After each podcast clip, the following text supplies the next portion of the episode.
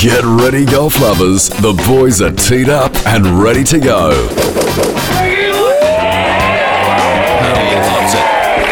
Backspin, thanks to Inside Golf. Welcome to Backspin, brought to you by Inside Golf, Australia's most read golfing publication. With me in the studio, as always, my mate Gary Barter, just back from the States. Gaz, Yes, mate, it was good. welcome back. Now, you were there with Nick Hardy. I was. I was there with, I went to Scottsdale for a couple of days and worked with Matt and Nick Hardy.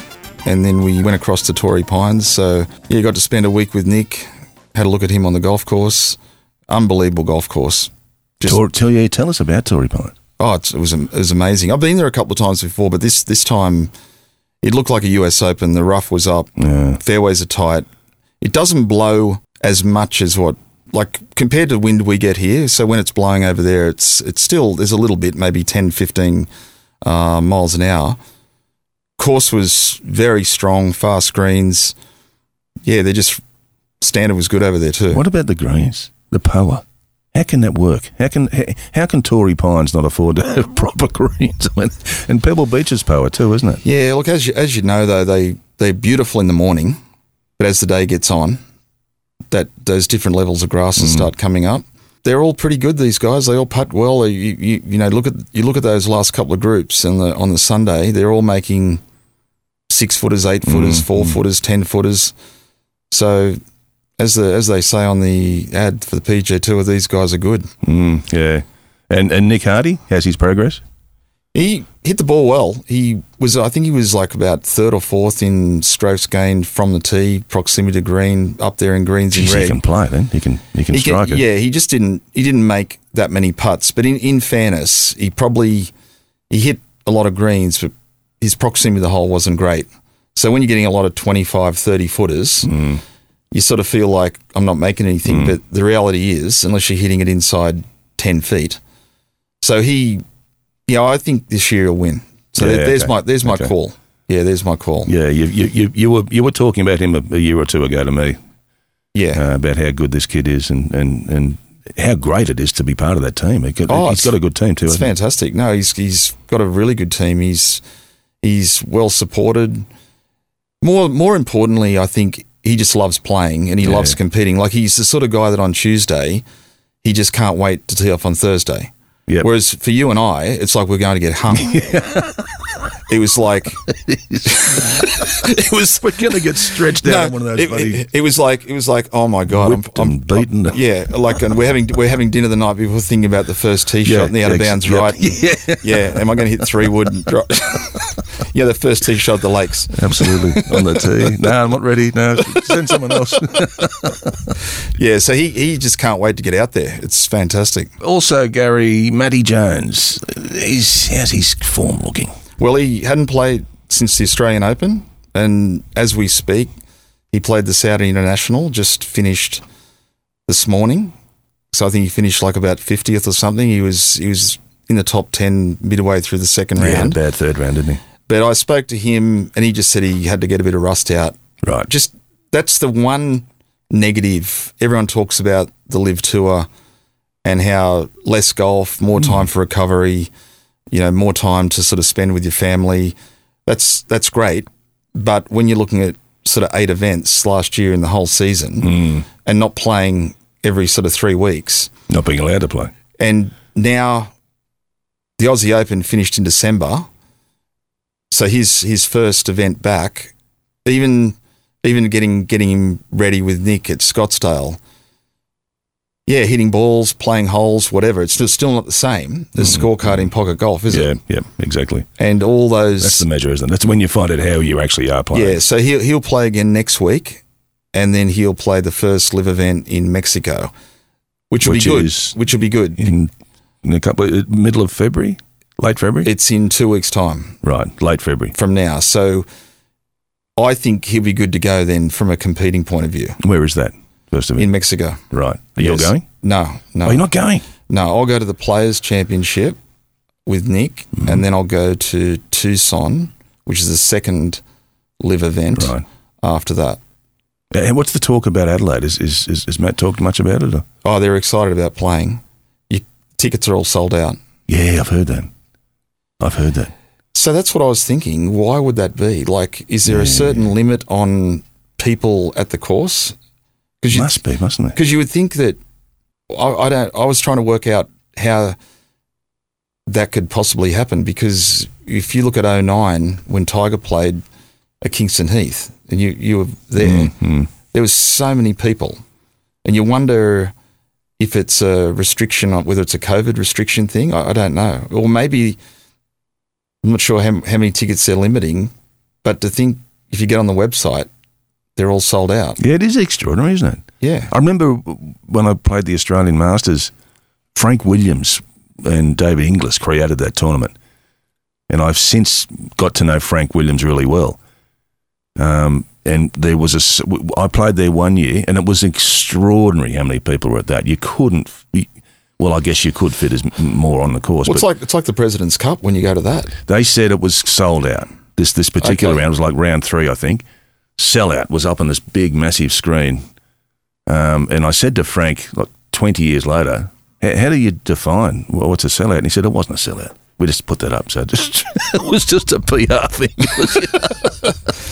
Well, uh, the, the thing about it is, is we've we've got quite a few members from the Australian that are travelling down there, and obviously they book accommodation, they they you know they book their airfare, and then you think, oh well, I'll, I'll go and buy some tickets, oh, they did that before they, bought, they couldn't get in? and when you go on the LIV website, and when you go on just you, you Google tickets for LIV event, it says sold out. Mm. and you, you can you can you can put your name down for a reserve, but yeah, I find I found that quite interesting. Yeah, it's a big course, the Grange. I mean, it's not like it's narrow and tight like a Huntingdale. It's, No. it's So whether it's, whether whether it's a marketing thing and they'll they'll Mm, re-release tickets yeah, with a week to go, we don't know. you going? You, you're going? Yeah, yeah, Yeah, I'll I'm be going. going to that one. So that'll be that'll be a really great event.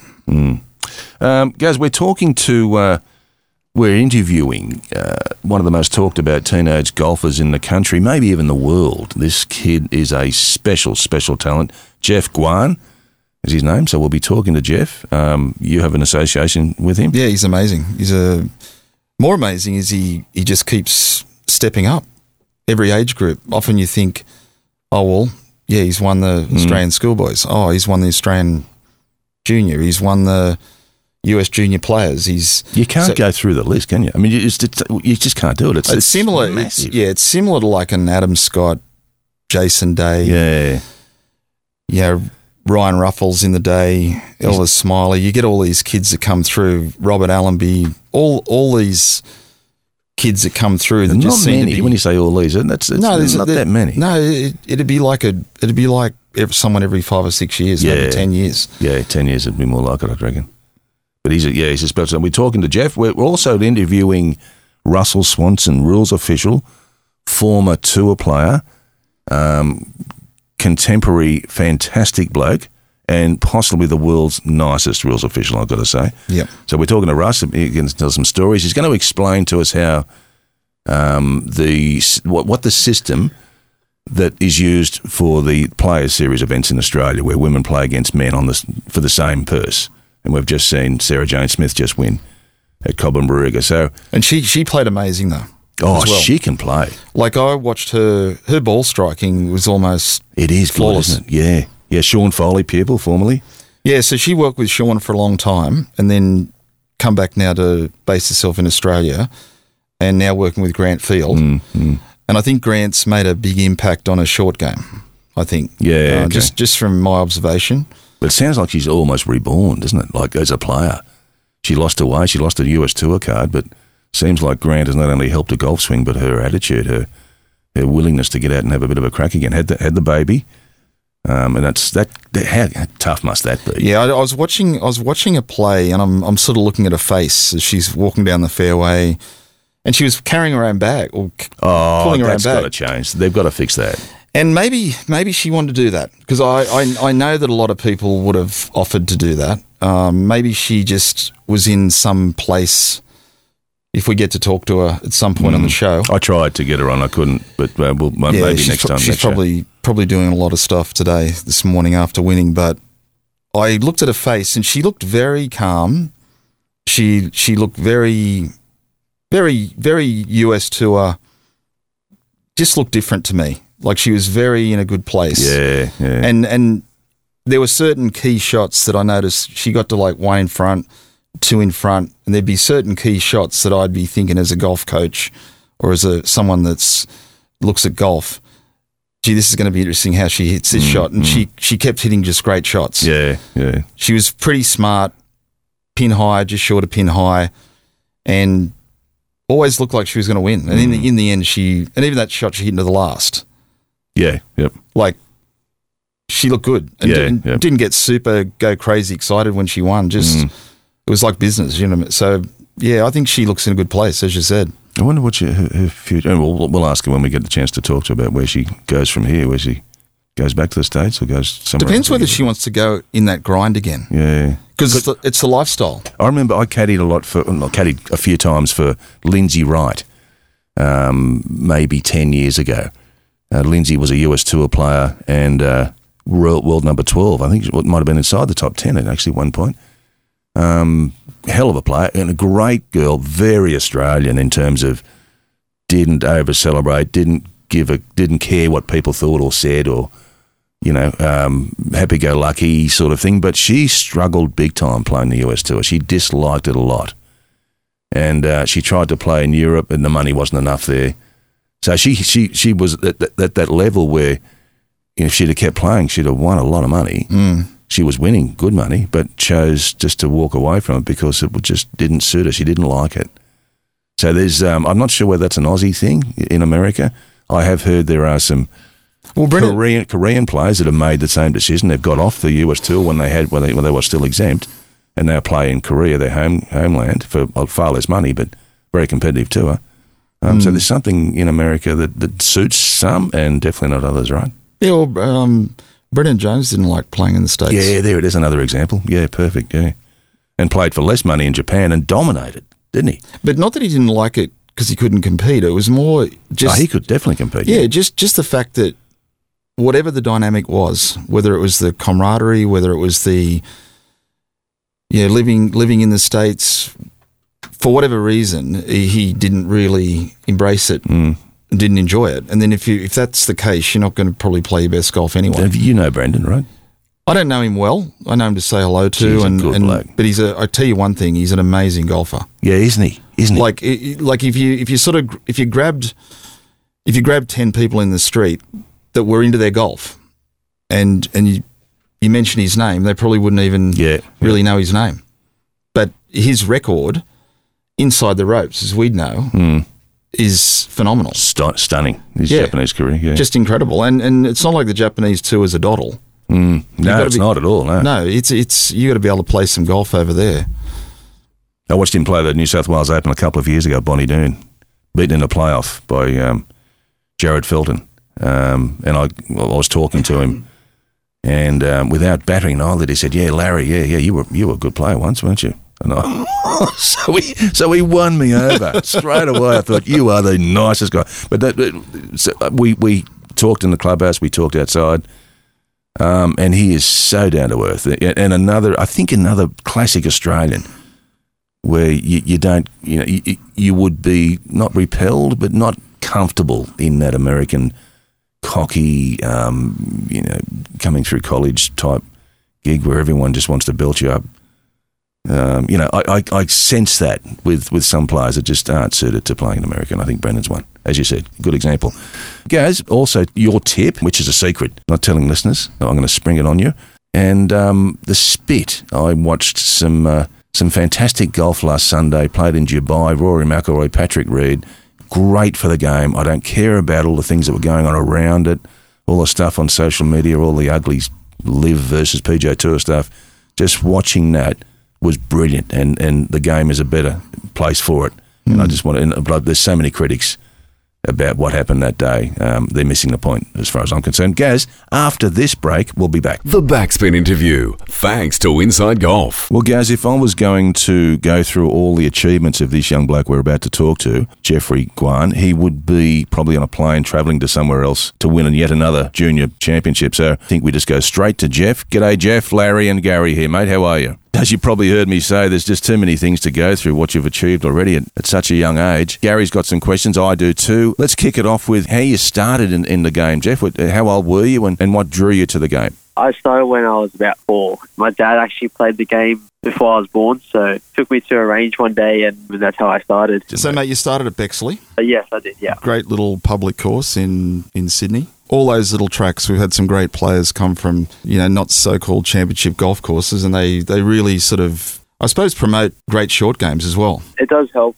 Definitely a course where you have to keep it straight, and greens aren't pretty big, so if you do miss it, then you have to rely on your short game. And as Larry said before, like your record, obviously we're having a quick look at it now. Well, it's, it's not a quick look, is it? I mean, it's a it's a long, haul. Well, hard. even just the last 12 months, like winning the Australian Junior at the Vines, you won the US Junior Players 16 under par at Sawgrass, which is phenomenal. Like, obviously, I've been to Sawgrass. People see Sawgrass on the TV where they play the players. That famous 17th hole, the Island Green, such a great test of golf. And to shoot that number and eight under par in the last round, 64, wow, which is unbelievable. that is extraordinary. I- I- We- yeah, We're I- talking I- about a kid. I couldn't even have eight under par on the putting green. I wouldn't think. It's a tough putting green there too, I believe. Yeah, some water Well, carries. yeah. So, um, and then playing the Junior Presidents Cup, but also fourth in the Western Australian Open pro event. What did it feel like? Because obviously that, that's the level you're going to be moving into. What did that feel Uh, like? What did you think of the players at that week? I haven't really had any really good finishes the past couple of two years during the pro tournament. I guess that's the the first one where I played quite well. The course kind of did suit me that week. I think it was a pretty tight course. It was at uh, Western Australian Golf Club, and greens were running really pure. So rolled a couple in, and I think I gained a lot of confidence from from that event. And I'd like to take take that confidence into the next couple of events and play it out. I thought that competition during the pros, I think obviously you have to have a couple of low scores every day, but it's definitely doable after playing that that event. I think. So there's no intimidation moving forward as far as the game and your game, and obviously coming out of junior golf, even just playing. Probably the last four or five years playing junior golf, every time you turn up, you're the favourite. What sort of mindset do you have as going into any event like the favourite? Tiger would have experienced that. Nicklaus, I suppose, all the great players at all different levels. How do you handle those expectations when you go in? I don't really think about that much. Whenever I go into an event, I focus mainly on the course first, so that prior to the couple of days, I, I make sure to have at least two practice rounds on the course and know the right spots and know, know where, where I can and can't miss it. I guess I just really focus myself on towards that course management. That's really strong part of my game, I think, um, and I use that to my advantage without really thinking about scores. Speaking sort of the general golfing community, one of the things that comes up about Jeff Guan is that it's a, an old head on young shoulders. Is is that something that your dad has helped you with? You seem to be very, very mature. Your golf IQ is really high level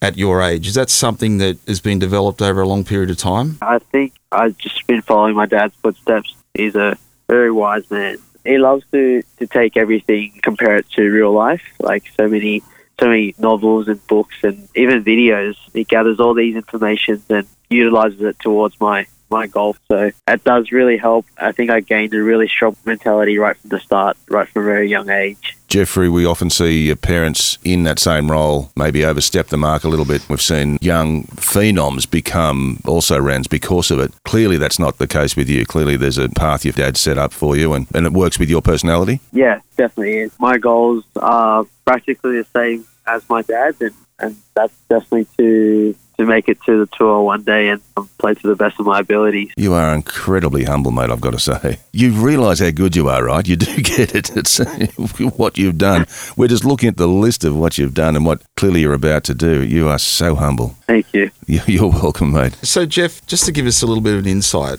you, you have a week off and you're not playing tournament golf. What's a normal week for like an elite player?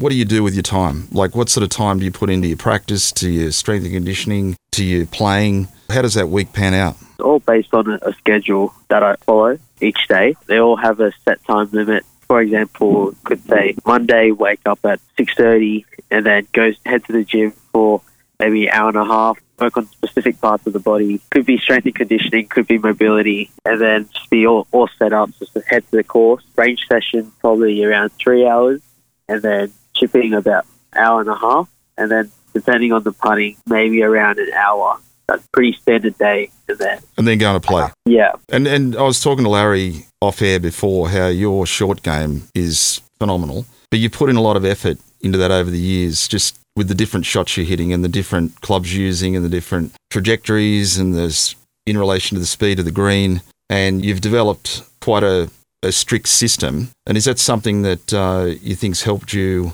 be more equipped out there playing? Uh, definitely, because you do have days where you might feel like you're not feeling the best, not hitting the best, and to take heaps of pressure off is where those short game shots come in handy. And if you practice it quite a bit and you kind of get a, a certain feel, or I should say, like in- instinct uh, of the shot, then you feel less pressure hitting that, that chip shot where, where you need to you need to make up and down or or hit it close to the hole. So I think all the all the systems that have built up uh, has really benefited me. Even where I was to land a ball in a certain spot, I think all that comes from half feel and, and half half skill. So And with the modern game, you're coming through an era now where everyone's just smashing it off the tee, like they're just hitting it miles. I was at Torrey Pines last week, and it's very normal to look at a US Tour player at 175, 180 miles an hour ball speed. And you've come from being a, a small kid, and you, you're obviously getting stronger, and you're now sort of at an entry level as far as distance goes. Is that just something that um, you're going to naturally just be patient with, or is it something that you've got to focus on moving forward, or you, or you don't see it as a big deal at the moment? it's a bit of a hard question to answer because I, I think at the moment I'm I'm getting it out there like about 170 ball speed. My numbers are a bit weird. They're not really that like that compared to tour average. They're really hard to compare. I average around 270 off the tee, and uh, that's pretty much enough for most courses that I'm playing in right now.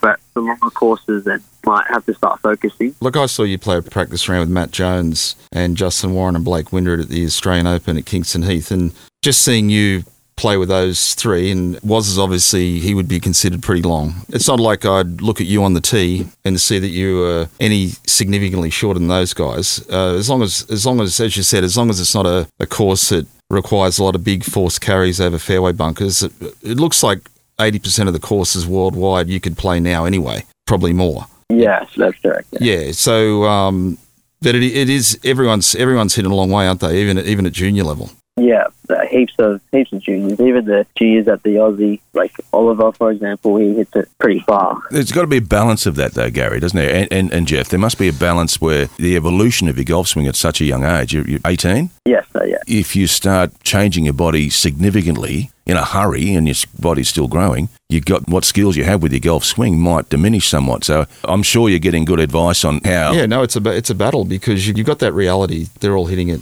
a lot longer hmm. now, and you you can hit the ball further, but the integrity of your technique can be compromised. So there's a point of diminishing returns where someone starts hitting it further. Hmm.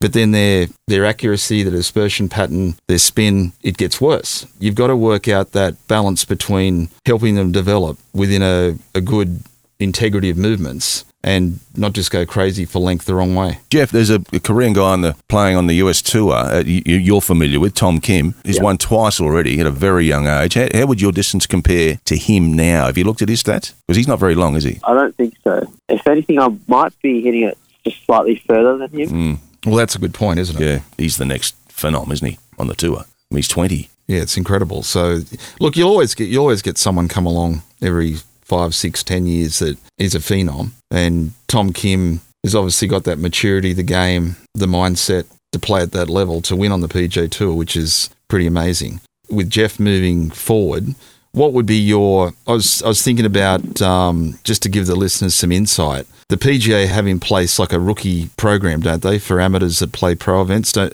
they get a certain amount of value of points for moving forward, turning pro? Could you explain that for us? Can't really think off the top of my head. It's like an order merit for the amateurs that we can take part in as well. I think it's the same points, same rankings as uh, normally the pros on tour. And I think finish top 50 inside that order of merit, then you get like an automatic card into next year or next next season. So That's on our Australian tour. Yeah, on the Australian tour, yeah. And then if you manage to finish, like, claw your way into top three, which is pretty tough considering you don't get much tournament stuff. If you manage uh, according to top three, then I think it's a European Tour card. Where do you sit at the moment? Because I know you've only played a limited number of pro events. Where do you sit at the moment? I've got one counting tournament, and I'm sitting around 60th. Do they separate just the amateurs as well, or are you included in the overall order merit? Our names aren't on the list for the order merit, but it, it kind of is like it's, it's like a ghost name, I would say. Okay. Um,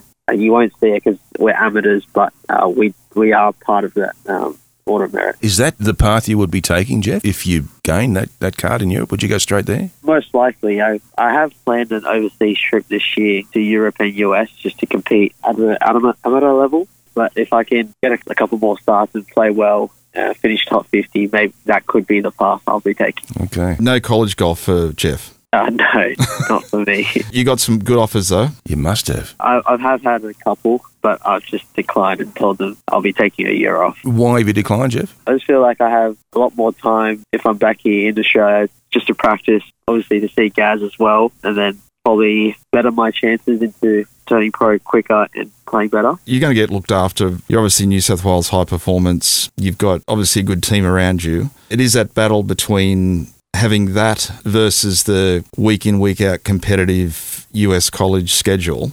But with your position, Golf Australia, Golf New South Wales, they'll be supporting you to play plenty of competition golf anyway, I presume. That's right, yeah. What would be the breakup, Jeff, w- with the support? Would it be mainly Golf New South Wales, or would it be how does it, how, or are they, or are they sort of linked together? All the national events, most likely Golf New South Wales for me, but if it's international, it's probably going to be Golf Australia. And with the high performance program, is that one morning a week, two mornings a week? How does that work? I think for me now, now that I'm out of school, it's uh, two two mornings a week. So it's on the Monday and Friday. On the other days, separate days, you, you try to just work on your program yourself at your own gym.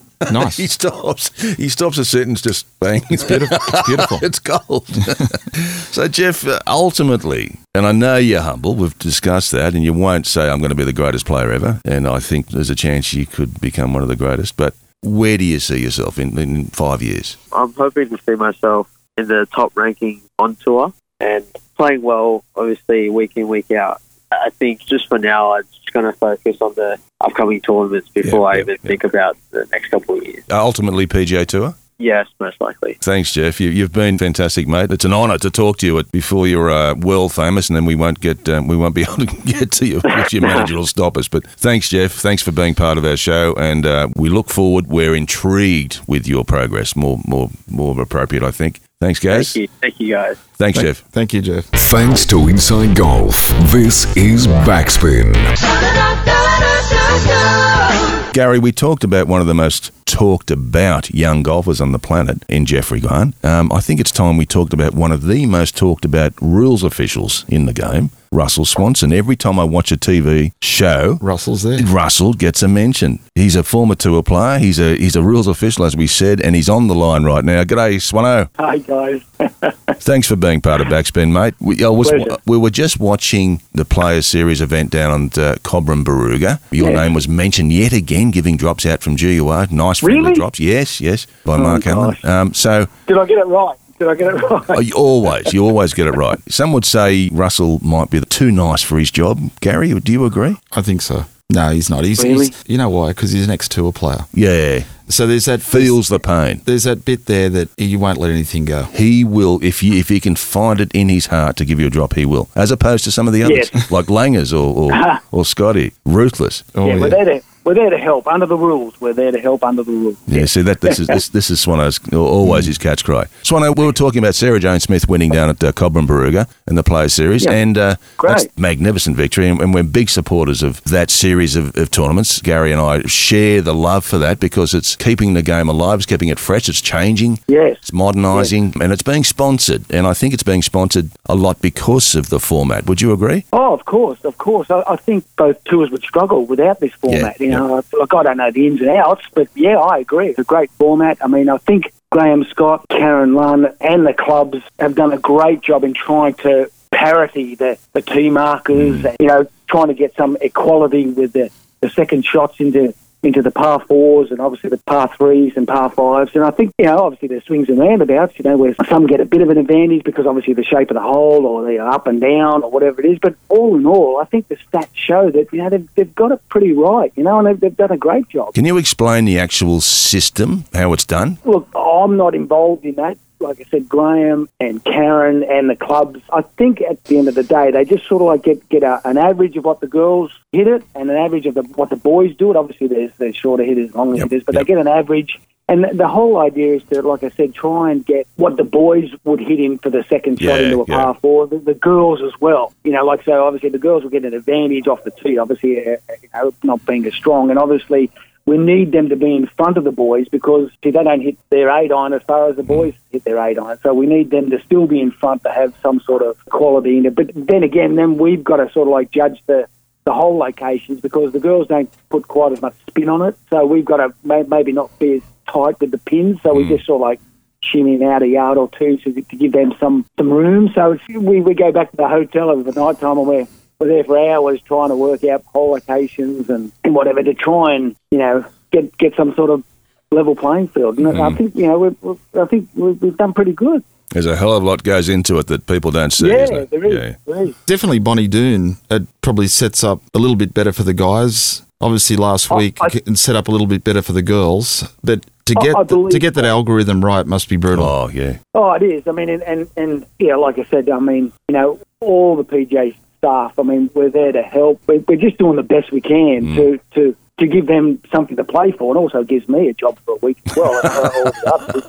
So, At our age, that's gold, I mean, isn't it, Russ? Yeah, I mean, you do get the odd complaint, but obviously, like anything, you're never going to keep everyone mm. happy. But I mm. think at, at, at the end of the day, you know, we're doing the best we can, and we're, we're trying to, you know, give them something to play for. Otherwise, they'd be sitting on the couch at home doing nothing. So, so yeah. So, Swanner, who plays the quickest or the fastest, the girls or the guys? Oh, that's Oh, controversial. Barter, GB. Look, I think the girls are slower on the greens. The boys are quicker on the greens, even though they're they're not great. How is the pace of play? Is that something that's always on your mind out there? Is that something that Oh, is tough? Of course. I mean, at the, at the start of the week, we sort of like have an idea. Like if it's a straightforward par four, we, we, we work out 14 minutes. Um, if it's a strong par four, we work it out at at roughly about 15 minutes. And then we Oh, okay. equate sort of like a walk from the green to the tee into that as well. So we come up with, with a figure. Last week, I think we were a bit generous last week at um, Cobram Barooga, which is fine because, I mean, it's all about the players. You know, they're putting on the show. I don't want to go out there and tell the guys or the girls that, you know, please can you, you know, keep up with the game ahead. You're, you, you- you're a couple of minutes over.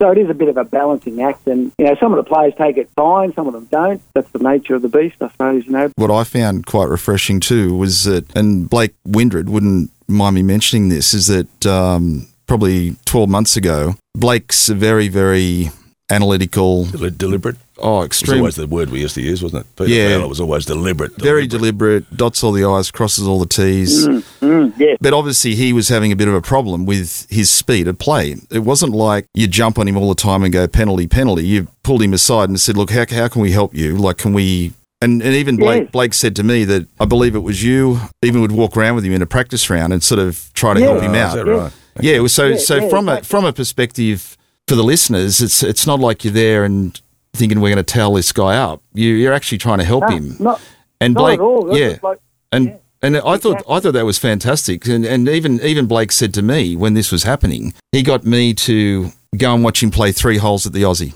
And I just sat in a golf cart and I just watched him play three holes how he would play a tournament. And it only took me to the second green. I said, Blake, honestly, mate, someone's going to kill you. You know what I mean? I, I couldn't even watch it. How Yeah. deliberate and He's, he's analytical. paying you for this. No, it was quite. It was. It, was- no, but Blake. Blake's. He's a fantastic kid, and he, he started laughing. Lovely. He started laughing, and and he said, "Yeah, look, I've got to try and improve this." So it, it was something that I had a bit of an insight to that I had no idea what was going Yeah. on. He's definitely. I hope you know you're you're out there watching him play, but I think he's really improved a lot. I must admit, I, I remember having a chat with him at the Queensland PGA, I think it was last year, and said exactly that. Look, Blake, the last thing we want to do is be out there hounding you guys. Like you're, you're the you're the actors, you're the putting on the show. So I don't want anything to do with it. Anyway, so I just said to him, look, if you want us to dummy time you during a practice round, or I've said that to several players, when the draw comes out, sometimes siren sounds and red and blue lights flash. The- draw's out of a hat, isn't it? well, yeah, yeah, that's obviously how it is. Like the first two days, you know, but obviously, the, but there's sometimes, uh, you know, it's just, you, you, and you just know the guys that have struggled with, with pace of play, and we just keep an eye on them. So Russell, when Larry was always getting drawn at 220 in the last last round of an Australian Open, I wasn't quick, was I? what was that an indicator of? I wanted to be quick. I wanted to. be. Well, yeah, pace of I play, needed and maybe. It wasn't that he wasn't the marquee player. I could have won majors. If I've had a decent greens to putt on in my career, I could have won so many more tournaments. Yeah, the sloth. That was my nickname. Was the sloth, and I've, I've, I've fessed up now on, on air in front of thousands Ah. of listeners. Russ, the sloth. Swano, um, being a former player and a bloody good one, I must say. Oh, really? Yeah, Oh shit, yeah, you were. Oh, I can say shit, yeah. We were in this podcast. Absolutely, It's our podcast, yeah. Shit, yeah, you were a good player. Has that that must help enormously, uh, Russ, with, with your uh, with your interaction with the players? Well, sometimes tell if he's trying to pull one over you. Like you know, I just say to I, I put it usually back on them if it's a if it's a dodgy one. I mean, I know these guys are good, you know, but, but at the end of the day, I, I you know, if they're trying to get relief from a, a cart path and right next to their ball is a tree, I'd say, look, if that cart path wasn't there, would you play that? And they'd look at me and go, no. I said, well, unfortunately, there's no relief, so so then we'd have to get him out some other way. But um, yeah, look, yeah, I mean, uh, I, I, I think it does help because you usually can tell when when they're trying to of like pull a switch mm, on you. But mm. most of- most of the boys are great. I mean, they, they're good good young kids, and I. I love seeing them do well, and you know, if I can help in any way, I'm I'm, I'm there to help. You know, like pace of play or rules or whatever. It is interesting with the rule changes or amendments over the years. I was at Torrey Pines a couple of weeks ago, and greens were fast. It was windy. They've got a lot of power in them, and just for me to see the players just walk up and start patting down the line. It's- yeah, I've it's- seen a lot of that myself. No, it's Yes, it's a, it's yeah, ama- it's amazing how yes. much easier that is than when we're all playing. It just seems really weird for me to watch that. I know it's it's within the rules. I know. That's something that's changed. There must be a must, lot that must little- have slowed it down too. That must have slowed it down, Russ. Sorry, but That must have Me. slowed down the pace of play as well, eh? Sure, it has, and obviously um, distance measuring devices. We allow that at the smaller tournaments, so they they've got their book and their and their laser, so they do both. So that that tends to slow things up a bit as well. But but I like what they've done with some of the rules on on the greens. Um, it, it has made it a lot easier from a rules perspective. If, if things happen on the green, it's a lot easier and simplified to rule on. So yeah, I, I do like what they've done on the green. So it's been good. Do you see laser devices being the future on all sorts of PGA tours? I hope not. I mean, they're, they're Oh. great if you've got to go to a, another fairway and you don't know what the distance is to a, a tree. You've got to chip it out or whatever it is. But look, I'm a traditionalist. I like the books and doing, you know, if you do your homework, you know, you, I, I rather like that, really. Go, get, get the books and the lasers. And sometimes it's hard to pin it, get the flag properly, you know, uh, pace of play again, get the book and pace it off to the dot or the sprinkler head and away you go. Is that a common view, Russ, with rules officials? I'm not quite sure to tell you the truth, Larry. Um, Look, I'm obviously I'd I'd like something to happen to the ball. Oh, it's, Yeah, a, different, oh, it's a yeah. different. Yeah, thing. I'd like like there's a there's a would, you know talk about it being a traditionalist. Like it's just a um the game's in an interesting place now. Like length is such a premium. There's still that obviously that artistic element of the short game, but lasers. Uh, I just find even just in in the development of, of young kids now, there's still a value in in being able to sort of eyeball a target. You know, have that in, intuitive feel for a distance. But Mm. it looks like that's the way it's going. I know you guys. Um, you can correct me if I'm wrong. Whether it's 12 months ago, took away the green reading books that were all all the greens were Yeah, lasered for all the simplified that, yeah, for all yeah. the, all the slope. That's fair enough. So Yes. that was sort of a move in that area that's sort of a bit out of control, didn't it? yeah, let, let the player do his uh, like go to his skills of reading greens and yeah, instead of getting someone else to, to map it so you know exactly how far it slopes, you know, if your Mm. pins over to the left or the right, whatever. You're right about the. Um, it's just amazing. I mean, I, I know I'm getting older and shorter, but when I'm doing setup, sometimes I, I get out to what I think is a fairly strong hole, thinking, oh, I better be careful with the pin. You won't go too tight. And I, I'll say to the players while they're practicing, "What are you hitting hit?" They go wedge, nine yeah. Tighten it up, mate. Tighten it. Grow the rough in. Russ, uh, you've been around the world doing this stuff, haven't you? I've done a, a couple of US Opens and a few. Obviously, I, don't- I used used to do a, uh, a World Golf Championship event basically every year, which was great to go over there and work with, with the best, really. I mean, their, their attention to detail and obviously their budget over there at the big events is just mind-boggling. And that's great, obviously, to be amongst, you know, the best players in the world. Yeah, Steve Rintoul's an Aussie. Rennie's over there, yeah, he's one of the big boys now. Yeah. he's great guy. Him and Gary Young and, and Bob Robbie Ware, and they're all fantastic guys over there. And obviously the European Tour guys, fantastic. We work work a bit with them as well. So all good blokes, all all love the game. We've got a passion. You know, we're we're, we're blessed. We're blessed to be in a fantastic industry, and we get paid to do it. It's fantastic.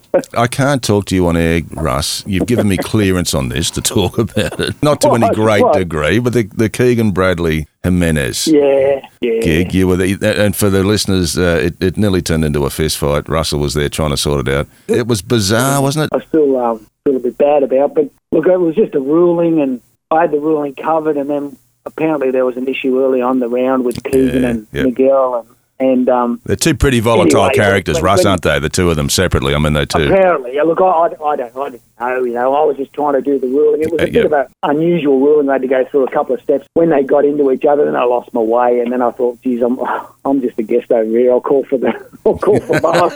Call, call for the referee. yeah, I call for referee. I want a yeah. fair fight. Back to your corners. Bad. I wish I'd have, you know, looking back, I wish I'd have done things a bit differently. yeah, I don't think I don't think it was anything to do with you, mate. That- that- I think that's just too volatile. I think Um, Keegan's caddy too, Pepsi. yeah, exactly. was um, was a knob. I heard he's. Yeah, well, he's One- he, you know, yeah, I- he, he was. A, I think he was pretty aggressive Protagonist. too. Yeah, he was pretty. Yeah, oh, look. I've never seen the, the thing. I, I refuse to. to Yeah, look at it. okay. I've never seen it, so. um, but at the time, it was pretty. Uh, yeah, like I said, I, well, I think that was 15, so it's nearly eight years ago. Yeah, God, yeah, that's right. Yeah. Anyway, here's what it is. Yeah, yeah, absolutely. you must have some strange instances that you can share with us that where someone is just arced up or someone is not copying it well. Someone might be complaining Oh, about yeah, someone look- else or something. Tell us Well, something must- funny, yeah, Swano. A, a classic, a classic. Um, I won't mention the player's name, but uh, Oh, really? um, it was years ago when I'd first started the Australian PGA seniors up at Pelican Waters. Yeah. Myself and Peter Hines. Peter's a good friend of mine. He used to work with the PGA. He Yep, the executive director, I think, in New South He Wales. was, Anyway, yes. He was on one side of the course and I was on the other. So we've got this vast area, and I get a call to go over to the hole or wherever, 14th hole at Pelican, and I get over there and everything's fine. Everything's gone. By the time I get there, it's all there's no one there. And I'm just driving along minding my own business, and the player comes up to me and says, "Oh, you should have seen what happened to me there, Swano. Um, I did this, this, this, this, and this, but you can't hit a wrong ball in a hazard uh, back, then." Blah blah. And I said, "Oh, that doesn't sound right to me. What happened again?" Because he said something. Yeah, I've got to sort of like act. He said, "Oh, but I made, you know, and I made double." I said, "Oh, look." Anyway, so I called Langers up, and Langers is, he said, no, that sounds right, Swano. And I went, no, no, that's not right, Langers, it's not right. Anyway, I said to Dave, don't sign your card. He only had a couple of holes to go. And I could, I rang Langers back and said, Langers, have you got an answer? And he said, hang on a sec, I'm on, I'm on the phone to Europe. And he's talking to Andy McFee in Europe. Anyway, I could hear him going, one, two, three, four, five. He kept kept going up, and then then the penny dropped with me. And in the end, I had to tell him he made twelve. Oh my goodness. He said, "I'm not making any more than five. And I went, "No." You've slept seven on him. Good on you, Russ. Good, good stuff. Poor bugger. I said, "No, look, I'm sorry." in the end, he made twelve. Uh, How were, how were you when you were trying to explain that to him? Did he? Oh, he must yeah, have arced. he Was he? Was he a famous player? poor bugger. Can we? Can we? Sorry? Was he a famous player? No, well, he, he used to be a hell Used of to a player be. back in the day, Oh. yeah. and he's a oh. lovely man. Because that night he rang me, and and it, he blew up obviously, and he rang me and apologised to his credit. And I go, look, I, I understand and I, I appreciate him calling, but he didn't have to do that. But but to his credit, he did ring me back and apologise for the way he performed. But from a double bogey you thought he had, he, I think he made twelve. That's Poor gold. bugger. Where were you when I was playing? Gary, where was Swano when we were playing? Well, he was playing with us. He was playing. And beating us the bastard. Yeah. Yeah. Le- le- and beating his left hand. and beating us left-handed. Well, but Larry, you and I did he's our a lefty. apprenticeship with, with the great Cole Barnes. Cole Barnes, yes, we did, mate. Yeah, yeah, Barnesy. Yeah, God, God rest his soul. Yeah, wonderful man. Yeah, good bloke. legend. I mean, I'll tell you, uh, it, it, it, him and my dad are the two people I've got to thank for who I am. You know, they're just, you know, great people, great people. Yeah, okay. Yeah, obviously I can hear the emotion in your voice there, mate. Yeah, good on you. Let's talk about your playing days, Russ. Um, you're, you were a very underrated player. You were always in the mix. At the end of the week, you're, or towards the end of the week, you'd see your name up on the board quite often. I think I saw you in the last group at I the, can't remember that. the Coolum Classic there one year, battling it out, I think, with, uh, oh, what, I don't know who it was, man. Roger Davis, Probably. I did have a good year. I remember that year. That was that was fun. Yeah, you, didn't, didn't, you, you had a chance to win the Masters, didn't you? Australian Masters. Yeah, I think you. Oh, look, I was up there a few times. I rather liked Huntingdale, the old Huntingdale. I rather Yeah. rather liked that. And I played played quite well there a few times. But uh, yeah, look, top. I might have snuck into a top ten once or whatever it is. But yeah, I rather liked Huntingdale back in the day. Can we get someone who's not humble on the show today, guys? We're, just, we're, just- we're talking to Jeffrey Guan, Russ, and no, I, uh, I was I was actually talking to Swano about a month ago, and we were talking about how we need we he, need he no he he'd, he'd, he'd be the pro at was it Terrigal or or at um yeah, yeah. at Tuggerah? I did both. I was at Royal Royal Terrigal on the New South Wales. No, but no, Right. you'd, you'd be the club pro, and you'd you'd you'd be in the shop for like seven months a year. Then you'd come and play our Aussie tour, and then Yeah. you'd you'd you'd play great, and then next minute you'd play full time again, and then a couple of years later you'd be back in the pro shop again, and then you'd be back. Well, I think that was a weekly, that was a monthly thing for No, Swano. it was amazing how well. He's on t- he's on TV. He's on TV this week, and next week he's selling someone four four balls for ten dollars because they've lost. Well, I must admit, I used to get help from the members when I was there on Saturday, Sunday, and they, they "What are you doing here?" Oh, I said, "I'm Mr. Carter." yeah, that was that was the worst two days to work, Swano. I was in the same boat. Yeah. Go back to your pro shop. Yeah. Why are you oh, Yeah, here? Oh, Mr. Bloody Cardigan. Pies and Mars bars. Great days, that. Great days. Just take the high set and get out of the shop. Get out. Yeah. You won't see me next weekend, I promise. Russ, it's been a pleasure to have you on, mate. You're you're one of the great guys and one of the great Oh, characters. thank you. As I said, we just need to get someone on who's not humble. We need Wayne Riley on next week. Ah. We'll, we'll get Radar. He's on. nothing humble about Radar. He's a beauty. Yeah. We'll get, we'll get Radar on. Yeah. Good on you, Russell. Thank you, mate. Thanks for being Hey, on. pleasure, guys. All the best. See you, Good mate. on you. Backspin.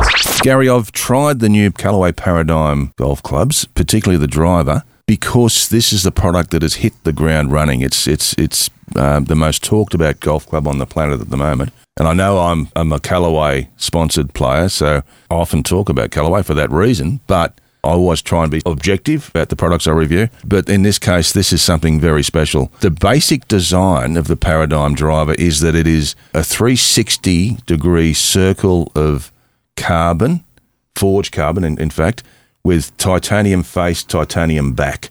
So it is completely carbon from sole to top, which means carbon weighs way less than titanium, which is also very light, as you know. So they can move weight around like they've never been able to do it in the past. In this driver, and there's three types. There is the triple diamond, there's the X, and there's the normal one. I tried the normal one. I didn't have it properly fitted, but um, straight away I saw a result. I, I picked up definitely uh, more yardage, and with a bit of a tweak to the loft, I got the flight I wanted.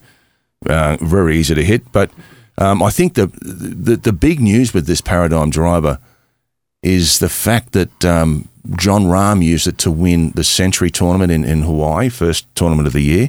The second week, the second tournament over there at uh, Honolulu was won by Si Woo Kim, who also used this driver, and then of course Rahm won the third event uh, using the same driver. So it's it's got massive legs. Um, and I was really in, interested when I received the fitting cart to, to see how it goes. And it, it is it is a fascinating uh, study in in technology. Given that I've never seen a well, there hasn't been a club with that complete circle of, of carbon. Yeah, the, the, I think the thing, obviously, we're seeing new equipment come out all the time, and the latest always has some R and D that obviously we see in the advertising promo. But in the end, what's interesting is the players they sort of vote in the end, and and even though we can say that Jon Rahm used it, often there's a disconnect with with us as just meat and potato amateur golfers playing the driver.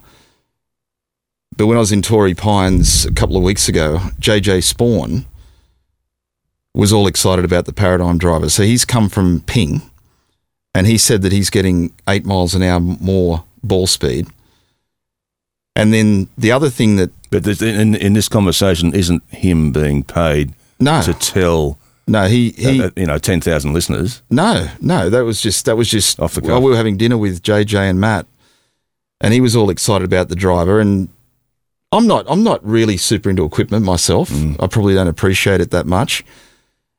But JJ was talking too, not only about the the distance, but just the the sound, like the Yeah, acoustics off the face. Now, one of the problems with a lot of the modern drivers is that they're they're obviously they're so light that you get that that sort of tinny click Mm, off the club, which isn't isn't something that sounds that great. But if the ball's going a long way, you can sort of not worry about it. But that that paradigm, I had a couple of, and I'm a, I'm a Titleist guy, Mm. But that paradigm, I had a couple of hits with it on the weekend, and I hit the three wood, and it they've definitely got something right with the the weight of it and the sound of it, and in the end, the ball speed Mm. versus clubhead speed is exceptional. So.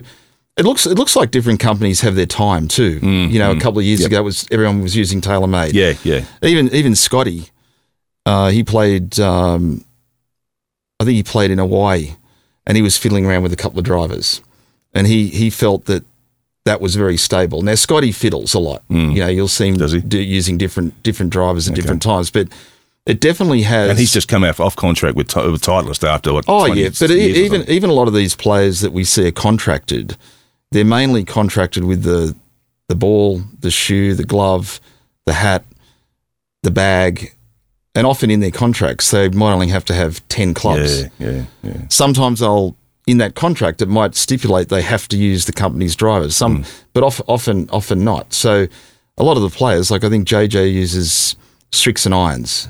Uh, uses a Scotty Cameron putter. He uses um, a, parad- a paradigm driver at the moment. He was using a ping driver before. So at the moment, Callaway seem to have got it right, Mm, mm. Which is good news for them. Yeah, I was going to say I was going to talk about the sound. My, my experience with it was yeah, the sound was was was beautiful. Um, a, a- mixed and, and the sound of a driver really it sounds like a wank, doesn't it? It sounds like a You want that. You want that solid feel. but you do You don't want a tinny, clicky because. I've had another driver. Um, and I trialled it. I think a, a- nearly eighteen months ago when we first did our. When I think we did our first show together, um, and it just sounded so bad, but it just went so far. And I use it and use it, and then when I hit, had a couple of bad rounds, I thought I'm going to try something that doesn't sound like that anymore. you know, it was just which is ludicrous, and and, and I'm a perfect example of of the uh, of tinkering and fiddling with clubs for most often the wrong reasons. But I couldn't listen to the sound of this any longer, and people were commenting, so I I took it out of my bag, and I've been looking for a driver since. Um, this paradigm will will definitely be be my driver. Also, given that I'm having an arrangement with Callaway as well, which which definitely helps. But well, you're lucky there. but even if I didn't, yes, even if I didn't, I, this driver is is just it's gonna it's gonna be it's gonna break records. It's a special cl- golf club. There's one in every few years that comes along, and this is one.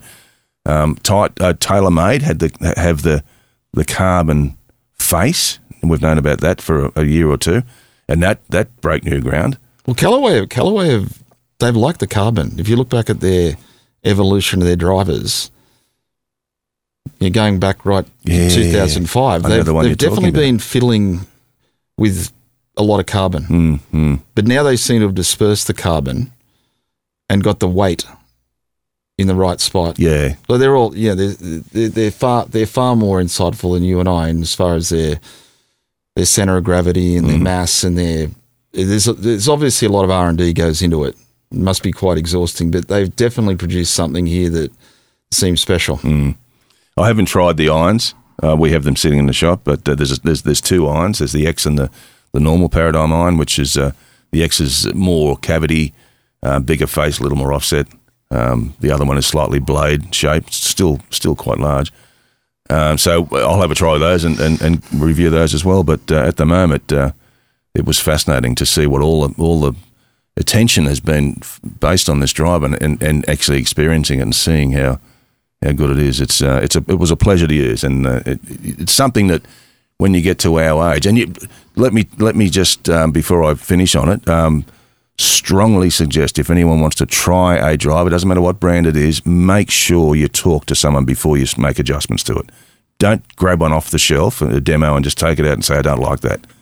because there are, trust me, 50 different options for that one driver that you can, you, you, if you get the right advice, um, you can try, and and that will that's the that's the true measure of if this driver is for you or not. Yeah, you, yeah, yeah, yeah, It's it's pretty pretty simple with the with the technology we've got now with the TrackMan technology, and you hit a couple of balls and you you look at your launch conditions, and then they've got So much in it, isn't it? yeah. There's an optimizer feature on TrackMan when you when you hit a ball and you can you can look up and even if you hit the ball well, it, it might say that if you produced 500 more spin and you launched it at two degrees higher, you'd gain another 17 hmm, meters, hmm. which is phenomenal, really. And then then the then the obviously the club loft can be adjusted or a hmm. shaft can be adjusted, so you can yeah, as you said, if you just go and buy one off the shelf, yeah, it'll it'll it'll feel good, but you never know if it was fitted for you. You Absolutely. might you might get 15 meters. Yeah, yeah, So that's why it's important. yep. Thanks, guys. We'll be back uh, right after this. Backspin, thanks to Inside Golf. Guys, our tip of the week revolves around what? I just thought it'd be good to talk about short game in just with our interview with Jeff and just the copious amount of time he spends in his short game and the time he puts into it, the clubs that he selects, the just the general surveillance of where the ball's landing, how far the ball's rolling out.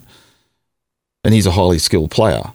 But I think that for all of us within our own skill level, what what I found is pretty insightful when I'm coaching and this can be a player of any level, from elite player through to a 30 handicapper, is that I get them to hit five balls just with a basic chip shot. So we're talking about a chip shot that you've got to cover about 15 feet of fairway before you reach the green.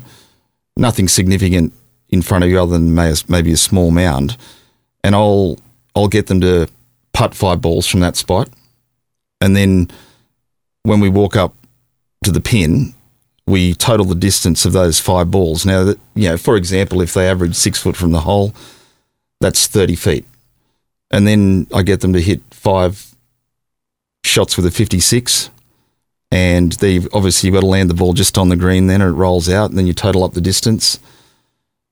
Now, someone like a Cam Smith might look at that shot and think, gee, I'd like to use a 60 here and fly it the Cam. Smith isn't the only one that would look at that shot and go for the 60, is it? I mean, Yeah. As soon as someone gets a 60 in their, I've seen this a lot with, with playing with amateurs and pro-ams. As soon as they get a 60 in their bag, they want to use it. They, they just feel like they have to use the 60 because the pros use it. So they, a shot that doesn't require the 60, they often go to it.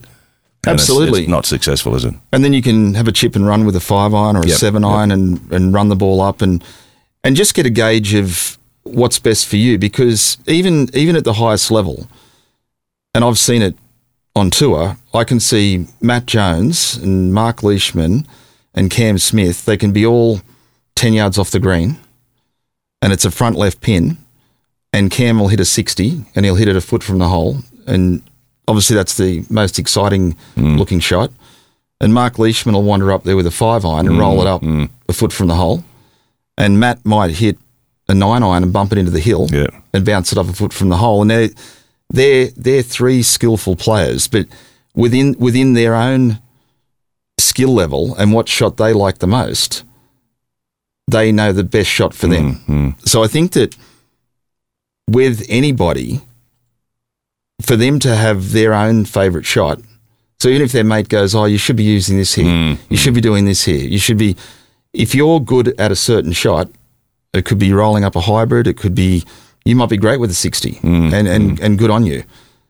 So I would say that as a basic entry level to find out where you're at with your game and your skill level is to get a gauge. And when you do that that five ball test, you'll quickly realise that, gee, you know, every time I chip with a seven iron and chip and run mm. it, I'm only averaging about four foot from the hole. Yep. Now with a sixty, you might have hit two shots one foot from the hole, but you might have chunked three in front of yourself, and you add it up and you're you're seventy feet away. Yep. Yep. Because it's it's the game is about not your best shot at the time. It's it's it's as good as your bad ones, yeah, really. Yeah, yeah. So that's that's That's great that's, advice. That's where you that's where you're really measured because over the over the course of 18 holes, it's what your consistency is for your dispersion pattern on the on the club that And, you're and, choosing. and you, you don't need to hit a practice ball. You don't, don't need a lesson. You just can do it on your own. Yeah, now there's takes, a- takes ten minutes. And then, of course, I'll, I'll I'll get a member who'll say to me, "But what about if I've got to chip it over a bunker?" Yeah, yeah, yeah. Well, then then you have to use the 56 or a 60. You have to you have to get an understanding of how to how to hit that shot. But I think as a basically as you know, playing golf, 80% of our chips are not having to navigate Yeah, that. yeah, yeah, yeah, So that would be my tip. yeah. That's a great tip. Yeah. So it, it's just playing into your strengths, no matter if you're off 35 handicap or you're off plus 35. you Well, know. they're they're they're they're the they're the members that you'll often look at and think, gee, it's not like they hit the ball that well. Yeah, but I play with him every week, and he always says 38 points or 37 points. They know their game, yeah, exactly. and that's part of that's an entry level of like knowing your game. Thanks, guys. It's time for a spit, and we'll be right back with that. Thanks to Inside Golf, this is Backspin. Now, Gary, you were in America, I think, at the time when Patrick Reed and Rory McIlroy were battling it out in Dubai. I found it. It happened to fall, the timing wise, international timing wise, it, it happened to fall on a mid late afternoon on a Sunday. So I'm sitting in my lounge room having, having the, the day off, beer in hand, watching what I thought was the best golf I'd seen in, in months and months. Um, the drama, the conflict between the, the LIV golf and the PGA Tour was exposed like earlier in the week where there was a, the T Gate incident, which was a complete nothing. But you could see the uh, there was there was drama building because of the two camps they come from. Because one is the bad guy, Patrick Reed is the bad guy, and Rory's the pin-up boy. So they're battling it out on this bloody tough golf course to win this golf tournament, and they both. It was like they were motivating each other. It was brilliant to watch, and I and I loved every second of it. And most of the people I've spoken to have seen it as just that, the same as I saw it as the best afternoon of golf we've had for a long time. But there's been some critics. It's become now the talk about the palm tree, the lost ball, Patrick Reed's history. LIV golf is horrible. How good it was that, that the PGA Tour slash Rory won. But I think uh, those people are missing the point that no matter what happened, the peripherals, what happened, and what have what what has created this this little tiny war, you know, well, slightly larger war, I guess, between LIV and PGA Tour, has created this dramatic round of golf, and everyone wanted to watch it. Ev- Most people were really excited by it. That's the important bit for me, and and and if anyone missed that, that's really sad. Yeah, look, you, you can see that that that combative side of Reed and Rory, and and we see them as as as obviously very successful golfers, winning major championships, best players in the world. But just drawing back to the competitive nature between the two of them, and whether whether it is obviously more stimulated now with Rory's stance, with Reed supposedly on the dark side, to see that unfold, and I, I got to see the replay when I got home, and Rory did get lucky too. That, that, that tee shot yeah, on the last, on the last, yes, yeah. yeah, and Reed Reed waiting in the clubhouse, and then for Rory then to hole that fifteen footer to win. How good was that putt? I mean, that thing turned Well, about four feet. That's why they're champions. Uh, They they just step up at that time, which is exactly why they are, why they're in that position in the game. But Re- Reed, still a hell of a player, eh? oh, he can play his pill, can't he? Oh, He's yeah. complete, isn't he? He's got everything, every shot. He's just he's just he's just really hard, like really hard competitor. We've seen it in Ryder Cups, guys, and we've seen those two competing against each other in Ryder Cups. I mean, with the silencing stuff, shh, you know, the shushing. that, was, that was, and then Rory started doing the same. But that, that, they were the good old days when they maybe used to talk to each other. So you think there's something good's come out of it? oh, I think and it was and just people, and people people have missed that. people are taking the, the, the, the piss out of it, and and I and I I think it was the it, it was great for the game of golf. No, uh, forget the peripherals. The game of golf is a better game after us all watching that that final round. Yeah, and hopefully they'll all you know in time. We, we, it hasn't happened as quickly as we thought, but hopefully in time there'll be more chance for them all to play together more consistently instead of just those four majors at the moment and the odd couple of events that sort of cross over. And there's also talk now that um, the European Tour are allowing LIV players to play in the Ryder Cup. You, you know about that? No, I didn't hear that. Yeah, that's been announced. Yeah, so Luke Donald's got some really tough decisions to make now. I mean, Wow. Yeah, tough one. Watch this space. Yeah, absolutely. Guys, that's our show. Thank you for being part Thanks, of it mate. again. And thank you, listeners, for listening. And we'll see you all again very soon.